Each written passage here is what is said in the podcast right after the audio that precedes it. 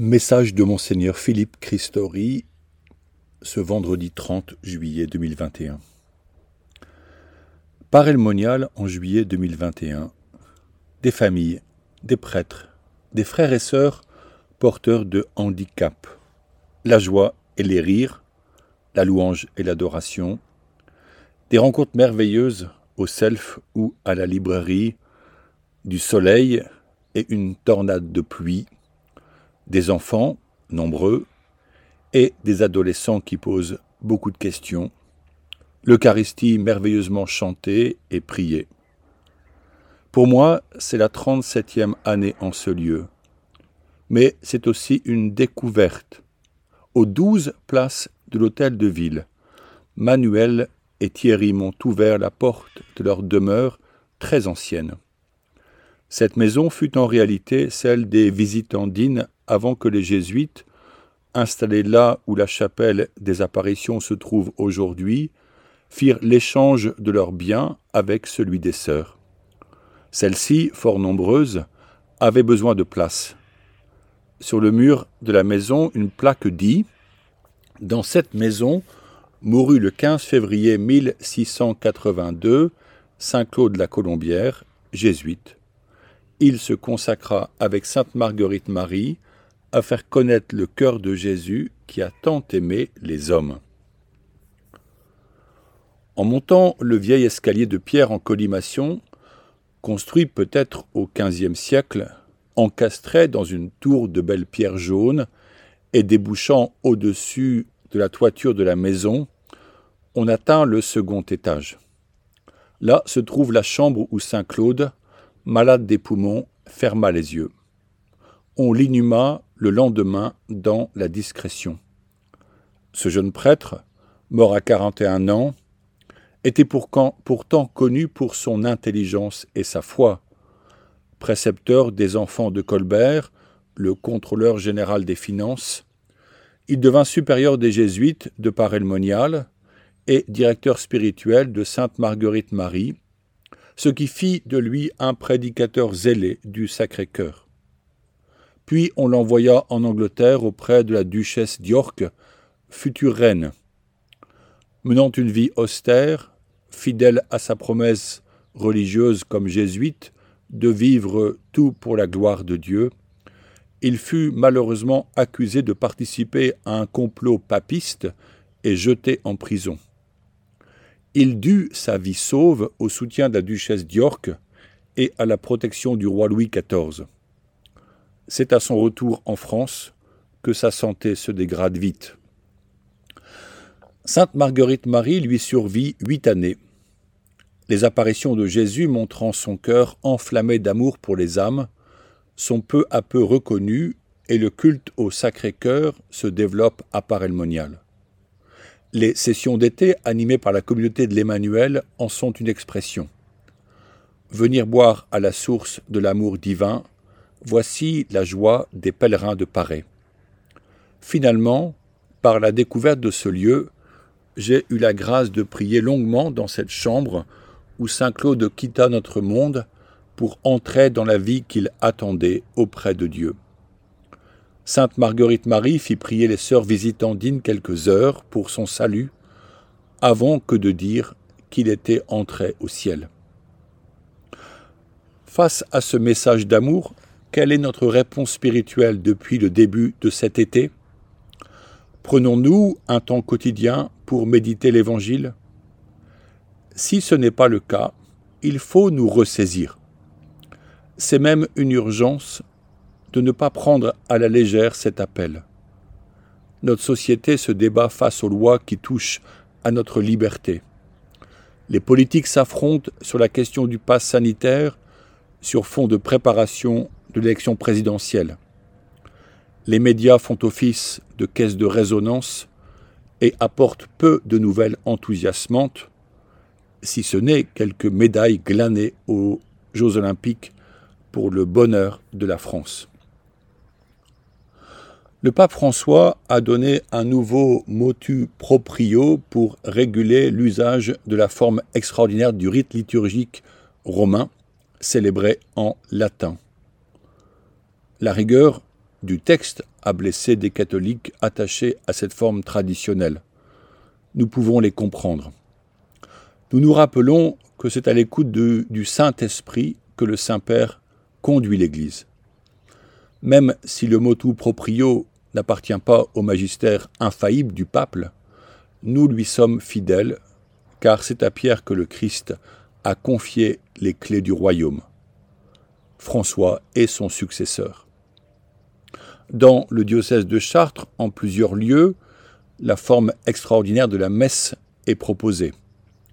Bien entendu, nous réfléchirons à tête reposée, après la rentrée scolaire, à la mise en place de ce motu proprio, car chacun a besoin d'être soutenu par la Sainte Eucharistie.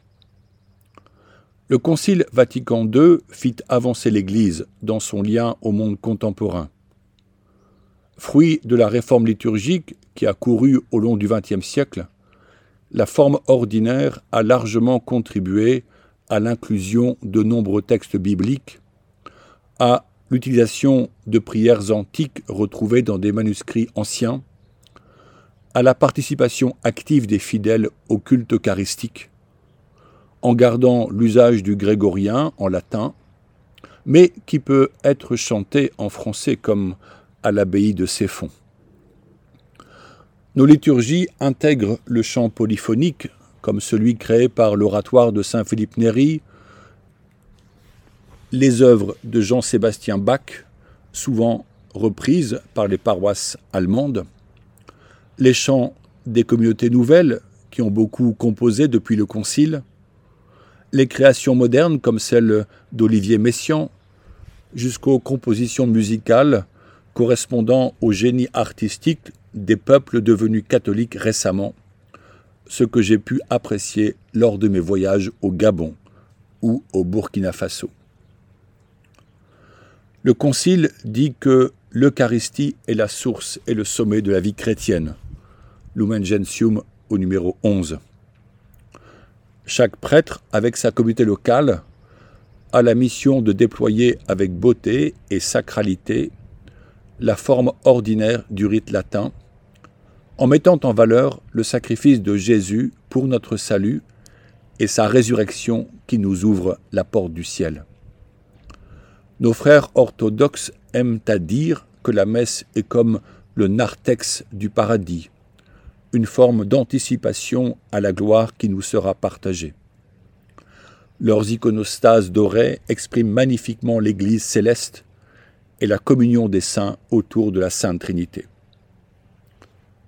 Ainsi, la liturgie romaine continue son déploiement en puisant de l'ancien et du neuf pour rendre présent notre Seigneur Jésus-Christ auprès de ceux et celles qui recherchent Dieu en vérité même s'ils ne le connaissent pas encore, car personne ne leur parle de lui. La messe est hautement missionnaire par sa beauté, son déploiement, sa prière profonde, par la qualité de chaque partie célébrée. Cependant, pour vivre notre foi pleinement, nous ne pouvons pas nous contenter du rite, car notre foi en l'incarnation du Verbe divin, fait homme, nous demande de tisser des liens de charité entre nous par notre accueil les uns des autres, par le suivi des personnes souffrantes, par la vie fraternelle locale qui organise la catéchèse des enfants, l'accompagnement des adolescents, la formation des fiancés, le suivi des couples et le soutien des personnes âgées ou dépendantes. Le grand saint Jean Chrysostome dénoncer ceux qui utilisent de l'or pour le culte, mais oublient le Christ dans le pauvre Lazare qui gît dehors. Le Christ nous donne le précepte pour entrer un jour en sa présence. J'étais nu et tu m'as habillé, j'avais faim et tu m'as nourri. Matthieu 25. Le chrétien célèbre en vérité le culte en offrant son être, sa personne tout entière, en sacrifice vivant, saint, capable de plaire à Dieu, et simultanément il se livre pour ses frères. Saint Paul ajoute, C'est là pour vous la juste manière de lui rendre un culte, Romains 12 au verset 1. Si la Sainte Messe a le pouvoir de transformer le monde, et donc notre société française, ce sera par la conversion authentique de ceux et celles qui y participent en s'offrant eux-mêmes, ce qui veut dire en se laissant modeler par la parole entendue et consommée par la communion reçue, jusqu'à pouvoir dire un jour avec humilité Je vis, mais ce n'est plus moi, c'est le Christ qui vit en moi. Ce que je vis aujourd'hui dans la chair, je le vis dans la foi au Fils de Dieu qui m'a aimé et s'est livré lui-même pour moi. Galates 2 au verset 20.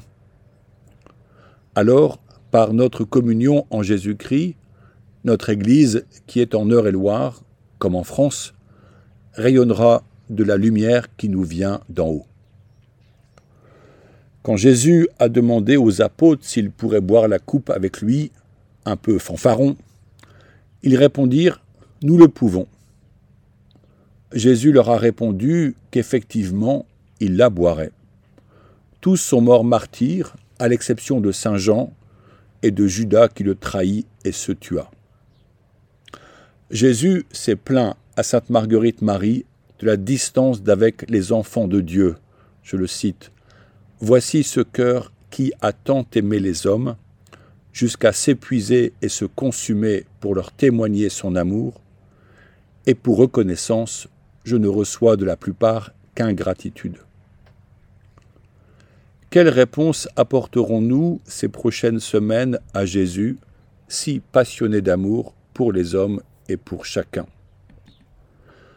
Veillons à ne pas perdre notre paix et notre attention à sa présence par tant de débats stériles. Cherchons le Seigneur tant qu'il se laisse trouver. Bénissons-le par notre louange. Communions à son corps avec grande attention et sens du sacrifice. Retenons comme la Vierge Marie ses paroles pour qu'elles nourrissent nos pensées et guident nos actions. Pour prier avec vous maintenant, j'aimerais vous proposer l'acte de confiance de Saint Claude la Colombière, fort audacieux, mais ô combien inspirant. Mon Dieu, je suis si persuadé que tu veilles sur ceux qui espèrent en toi, et qu'on ne peut manquer de rien quand on attend de toi toute chose, que j'ai résolu de vivre à l'avenir sans aucun souci, et de me décharger sur toi de toutes mes inquiétudes. Dans la paix, moi aussi, je me couche et je dors, car tu me donnes d'habiter, Seigneur, seul dans la confiance. Les hommes peuvent me dépouiller et des biens et de l'honneur. Les maladies peuvent m'ôter les forces et les moyens de te servir. Je puis même perdre ta grâce par le péché mais jamais je ne perdrai mon espérance. Je la conserverai jusqu'au dernier moment de ma vie. Et tous les démons de l'enfer feront à ce moment de vains efforts pour me l'arracher. Dans la paix, moi aussi, je me couche et je dors. Certains peuvent attendre leur bonheur de leur richesse ou de leur talent, d'autres s'appuyer sur l'innocence de leur vie ou sur la rigueur de leur pénitence, ou sur le nombre de leurs aumônes, ou sur la ferveur de leurs prières. Pour moi, Seigneur, toute ma confiance, c'est ma confiance même. Cette confiance ne trompa jamais personne. Je suis donc assuré que je serai éternellement heureux, parce que j'espère fermement de l'être, et que c'est de toi, ô mon Dieu, que je l'espère. Amen.